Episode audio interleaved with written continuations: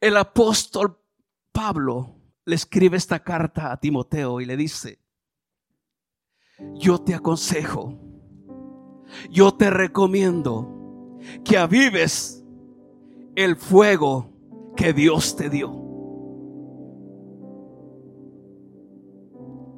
Yo te recomiendo, yo te aconsejo que avives el fuego del don que Dios te dio cuando te impuse las manos. Porque Dios no nos ha dado espíritu de cobardía, sino de poder, de amor y de dominio propio. Alabado sea Jesús. El tema de este mensaje es, aviva el fuego.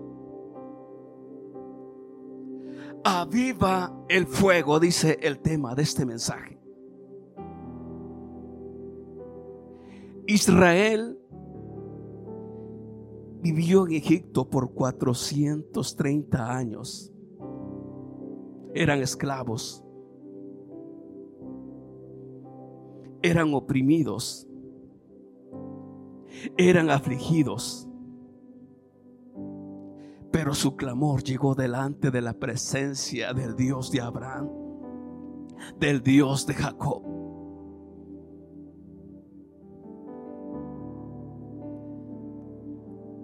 En el libro de los Hechos capítulo 6 versículo 8 en adelante, dice la palabra de Dios, y Esteban, lleno de gracia y de poder, hacía grandes milagros y prodigios entre el pueblo.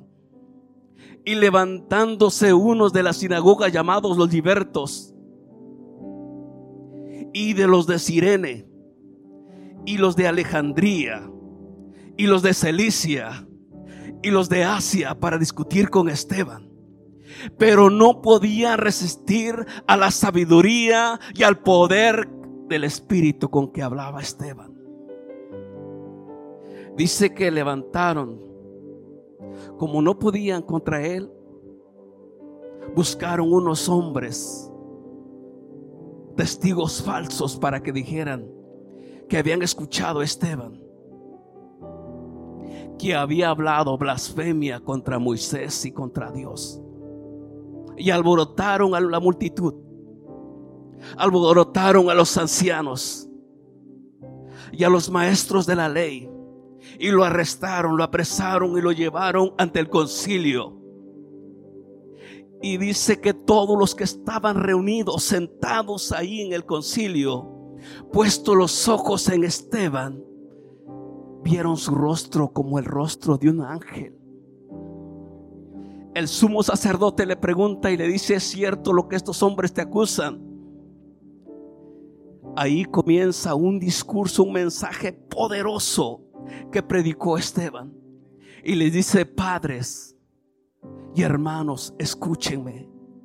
El Dios de la gloria apareció a nuestro padre Abraham estando en Mesopotamia y les dijo y le dijo, "Sal de tu tierra y de tu parentela y de la casa de tu padre a la tierra que yo te mostraré."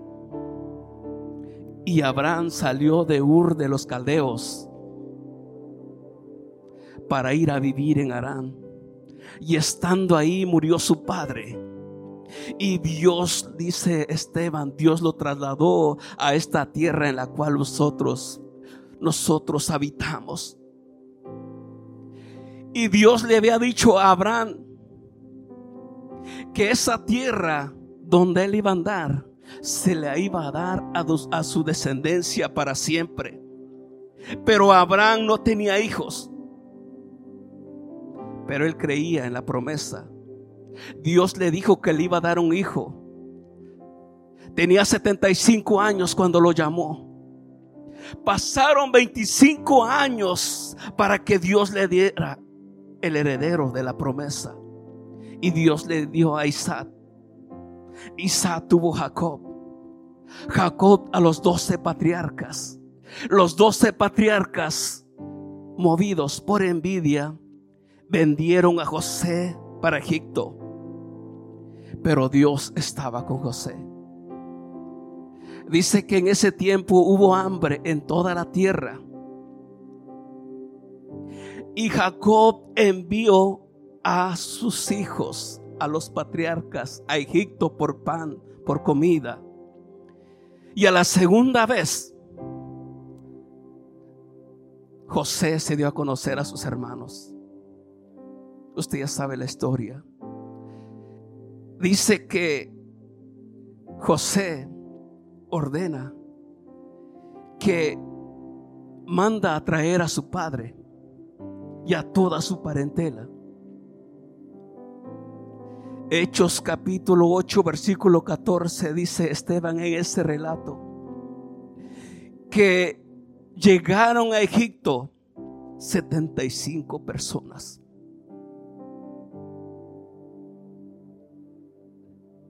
Setenta y cinco personas llegaron a Egipto. Y ahí murió Jacob, murió José, murieron todos los patriarcas. Y se levantó un rey que no había conocido a José. Y comenzó a maltratar a los judíos, a los israelitas. Y comenzó a matar a sus niños, varones, a los varoncitos. En ese tiempo nació Moisés. Estuvo tres meses en la casa de su padre. Pero como ya no podían esconderlo, la hija de Faraón lo reconoció como su hijo. Y Moisés, dice la escritura, que fue creado en toda la sabiduría de Egipto. Era poderoso en palabras y en hechos. A la edad de 40 años, Moisés fue a ver a sus hermanos, los israelitas, y miró como un egipcio maltrataba, golpeaba a un israelita se levantó y lo mató y lo escondió en la arena. Pero él pensaba que nadie lo había visto. Y dice que al día siguiente, una vez más, volvió a visitar a sus hermanos. Y miró cómo entre ellos se golpeaban, se peleaban. Y Moisés les dijo, hermanos, ¿por qué se están peleando? Pues son hermanos. El que maltrataba a su hermano le dijo, ¿acaso quieres matarme como mataste ayer al egipcio? Moisés pensó que nadie se había dado cuenta, pero alguien lo había visto. Moisés tuvo temor de que Faraón lo matara. Huyó a la tierra de Madián. Ahí estuvo otros 40 años. Cuando se cumplieron 80 años de la edad de Moisés, Dios se había cumplido la promesa que Dios le había, hecho, le había, hecho, le había hecho a Abraham. Que su descendencia iba a vivir en la tierra de Canaán. A esa tierra que él caminaba hacia el norte, hacia el sur, hacia el este o el oeste. Esa tierra que él caminaba, ahí, esa tierra Dios le había dicho que le iba a dar a su descendencia. Dios llama a Moisés y le dice, ven, porque te voy a enviar a Egipto para que saques a mi pueblo de ese lugar. He escuchado su, he mirado su aflicción, he escuchado su clamor, he visto su agonía, su angustia, como los capataces los oprimen. Ven, yo te he enviado para que saques a mi pueblo de Egipto. Este Moisés que le habían dicho, ¿quién te ha puesto como juez, como gobernante, como príncipe? Dios lo envió a, a, Egipto para sacar a los israelitas de ahí y lo trajo con mano poderosa porque Dios estaba con él. Dios es fiel a su promesa. La Biblia dice que de tal manera amó Dios al mundo que ha dado a su Hijo unigénito para que todo aquel que en Él crea no se pierda, sino que tenga vida eterna. Y Dios envió a Jesús.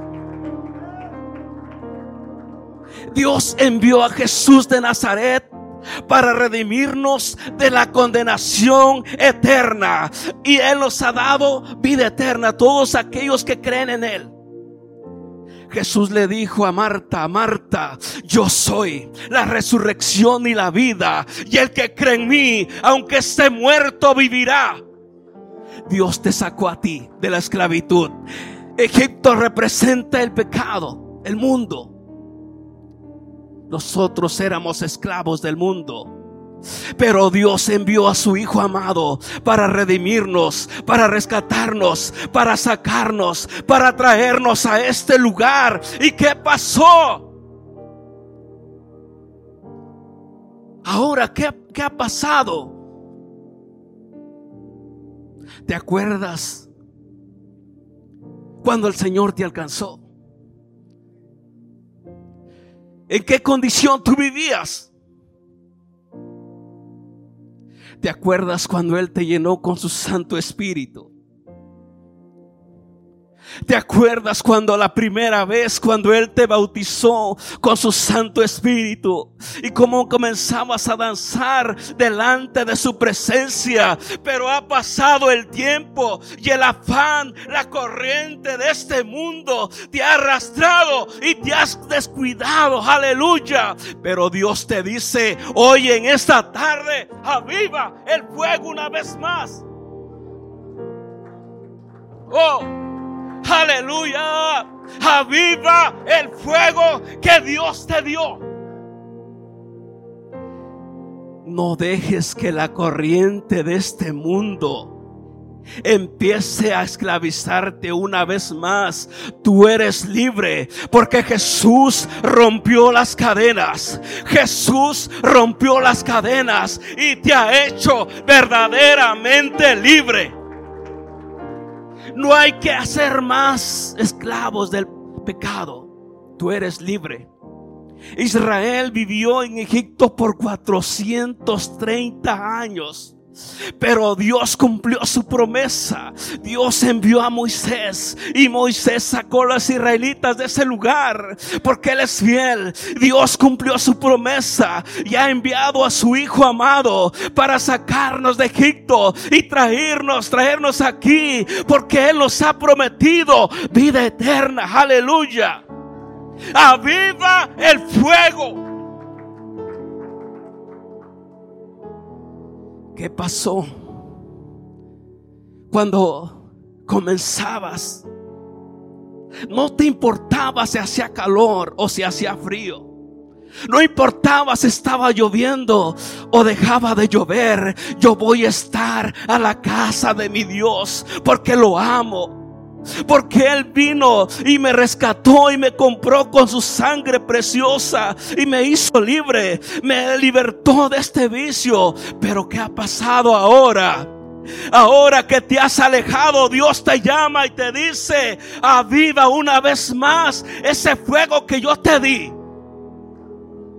Aviva una vez más ese fuego que yo te di, dice el Señor. ¿Qué ha pasado? ¿Recuerdas cuando empezabas a adorar a Dios? Con esas hermosas alabanzas. Cuando empezabas a cantar, Señor, no puedo vivir sin tu presencia. No puedo vivir sin tu presencia. Y ahora Señor, no puedo vivir por el dólar. Ahora, Señor, no puedo vivir sin tu presencia. Y empezaban a correr esas lágrimas dentro de ti. Cuando pienso en tu amor y en tu fidelidad, no puedo hacer más empezabas a adorar a Dios y algo comenzaba a suceder. Venía la presencia del Espíritu Santo de Dios, comenzaba a llenarte. La gloria de Dios empezaba a fluir sobre ti y empezabas a cantar a tus pies. Arde mi corazón, Señor.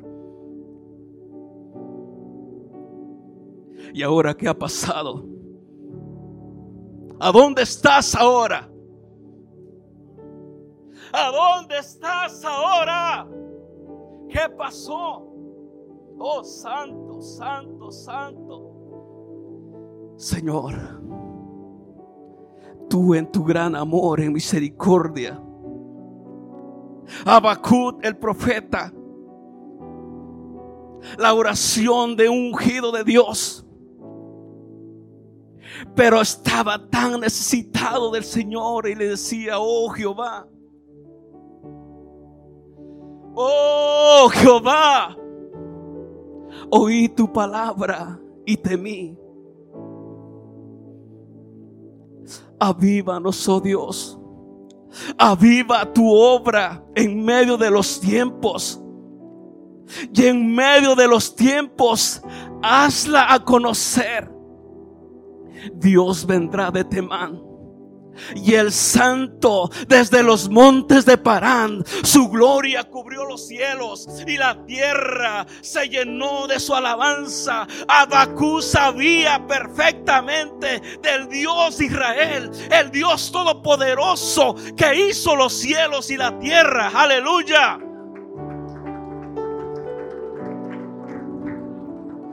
Yo no sé si tú vives conforme en esa condición que tú vives ahora. Y Dios te dice en esta noche, en esta tarde, yo tengo grandes planes para ti. El Señor te dice hoy en esta tarde, yo tengo grandes planes para ti. Pero en la condición que tú vives, yo no te puedo usar, dice el Señor. Dame, hijo mío, tu corazón y yo te voy a usar, dice el Señor. Yo le decía, Señor, levanta hombres en este lugar como Esteban, lleno del Espíritu Santo, como Nehemías, hombres de valor que no tenían temor a nadie, como David. En mi trabajo, ahí manejando mi tractor, empezaba a orar delante de Dios y le decía, Señor, necesitamos hombres de Dios que prediquen tu palabra, que amen tu palabra, que prediquen lo que está escrito solamente, que hablen tu palabra, porque se han levantado en nuestros días, se han levantado hombres, pastores falsos, idólatras, adúlteros, fornicarios, predicadores adúlteros. Y Dios demanda que nosotros vivamos en santidad Dios demanda sobre su pueblo que viva una vida santa, una vida piadosa. Dios quiere usar esta iglesia. Dios quiere usar a nuestros jóvenes. Dios quiere usar a nuestros jóvenes. Solamente te dice, dame, hijo mío, tu corazón. Aleluya. Israel vivió 430 años en Egipto en esclavitud y Dios lo libró. Dios nos sacó de ese lugar. Dios nos habla en esta noche. En Apocalipsis capítulo 2, dice la palabra de Dios. Apocalipsis capítulo 2, versículo 2 en adelante. Aleluya. Te adoramos Jesús. Dice, vamos a leer desde el 1 escribe al ángel de la iglesia en Efeso, el que tiene las siete estrellas en su mano, en su diestra, el que anda en medio de los siete candeleros de oro y dice esto, yo conozco tus obras y tu arduo trabajo y paciencia y que no puedes soportar a los malos. Ya has probado a los que dicen ser apóstoles y no lo son. Y los has hallado mentirosos. Y has sufrido y has tenido paciencia y has trabajado arduamente por amor a mi nombre y no has desmayado. Pero tengo contra ti que has dejado tu primer amor. Recuerda por tanto de dónde has caído y arrepiéntete y haz las primeras obras, pues si no vendré pronto a ti y, quitaré su candelero de su lugar si no te hubieres arrepentido. Dios habla a esta iglesia de Efesios.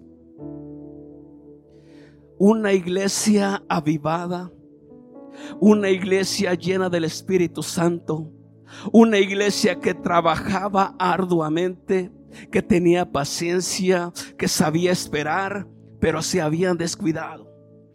Ellos tenían el espíritu de discernimiento. Cuando alguien se levantaba para predicar la palabra de Dios, los probaban si era cierto lo que decían. Y ahí se, se levantaban muchos falsos. Pero pasó algo. Y el Señor le da esta advertencia a esta iglesia y le dice, pero tengo contra ti que has dejado tu primer amor. Recuerda por tanto de dónde has caído y arrepiéntete y haz las primeras obras. No se recuerda cuando comenzó. Los que verdaderamente se arrepintieron comenzaron a hacer la obra del Señor. Comenzaron a predicar la palabra de Dios con devoción. Comenzamos a predicar la palabra de Dios.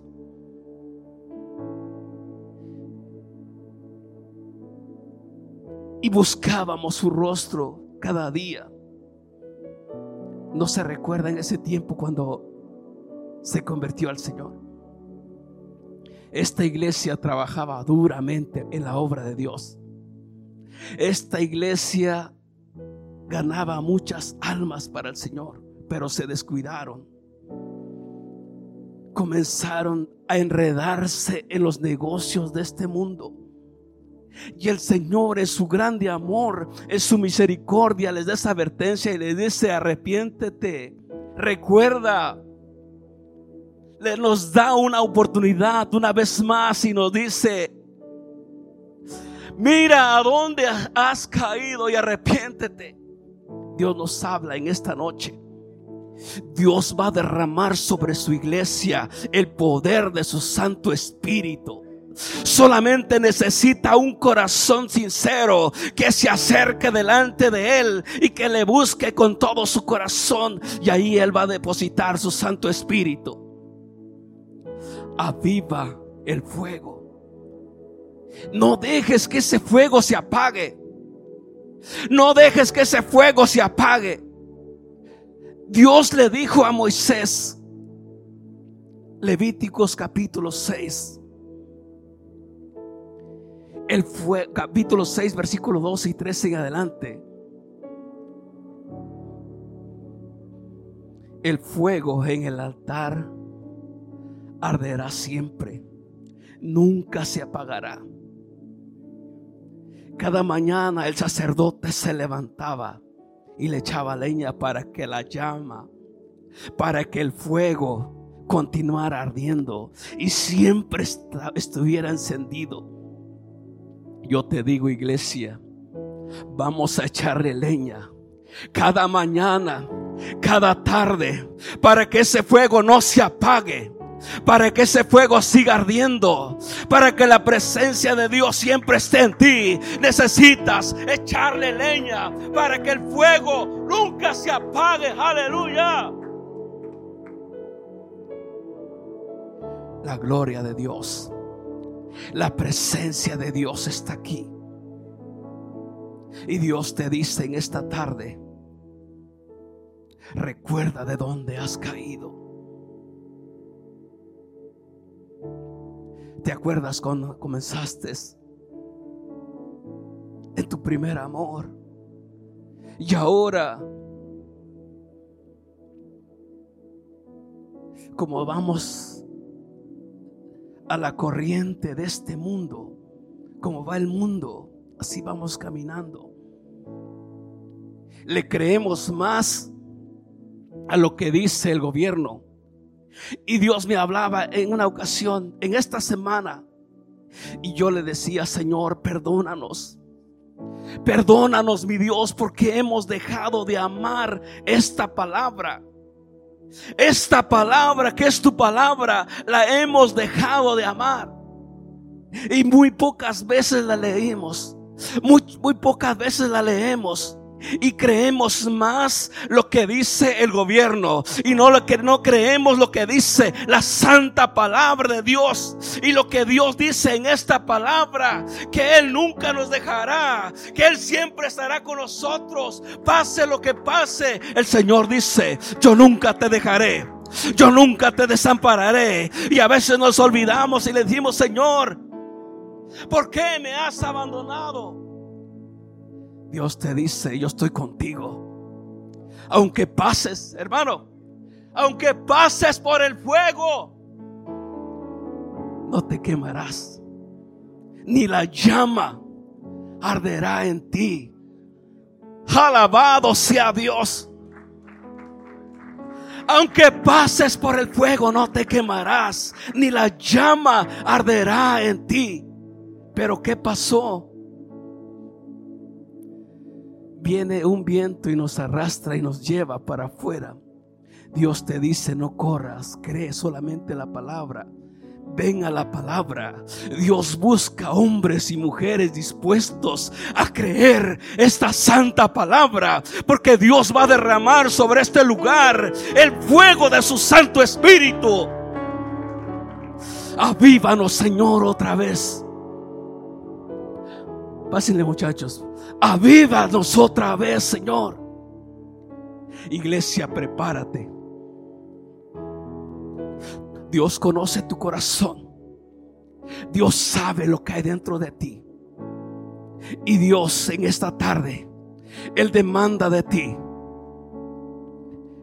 que lo busques, que te acerques delante de Él.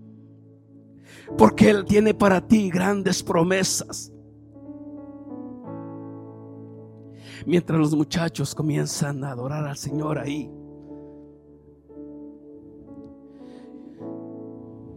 Yo voy a hacer una oración por aquellos que nos escuchan o nos ven por la televisión, por el internet. Yo te quiero decir que Dios te ama. Nadie te ama como Jesús. Él te amó desde antes de la fundación del mundo. Si tú te has alejado de Dios, vuelve una vez más a reconciliarte con Jesús. Este es el tiempo, este es el día. Si oyes hoy su voz, no endurezcas tu corazón. Vuelve a Jesús. O tal vez tú que nunca habías escuchado la palabra de Dios, quieres recibir a Jesús en tu corazón. Dile, Señor Jesús, he escuchado tu palabra y creo lo que tu palabra dice. Abre la, abro la puerta de mi corazón para que tú seas mi Señor y mi Salvador. Para que tú seas el Señor de mi vida. Escribe mi nombre en el libro de la vida. Escribe mi nombre, Señor, en el libro de la vida. Gracias, Señor Jesús.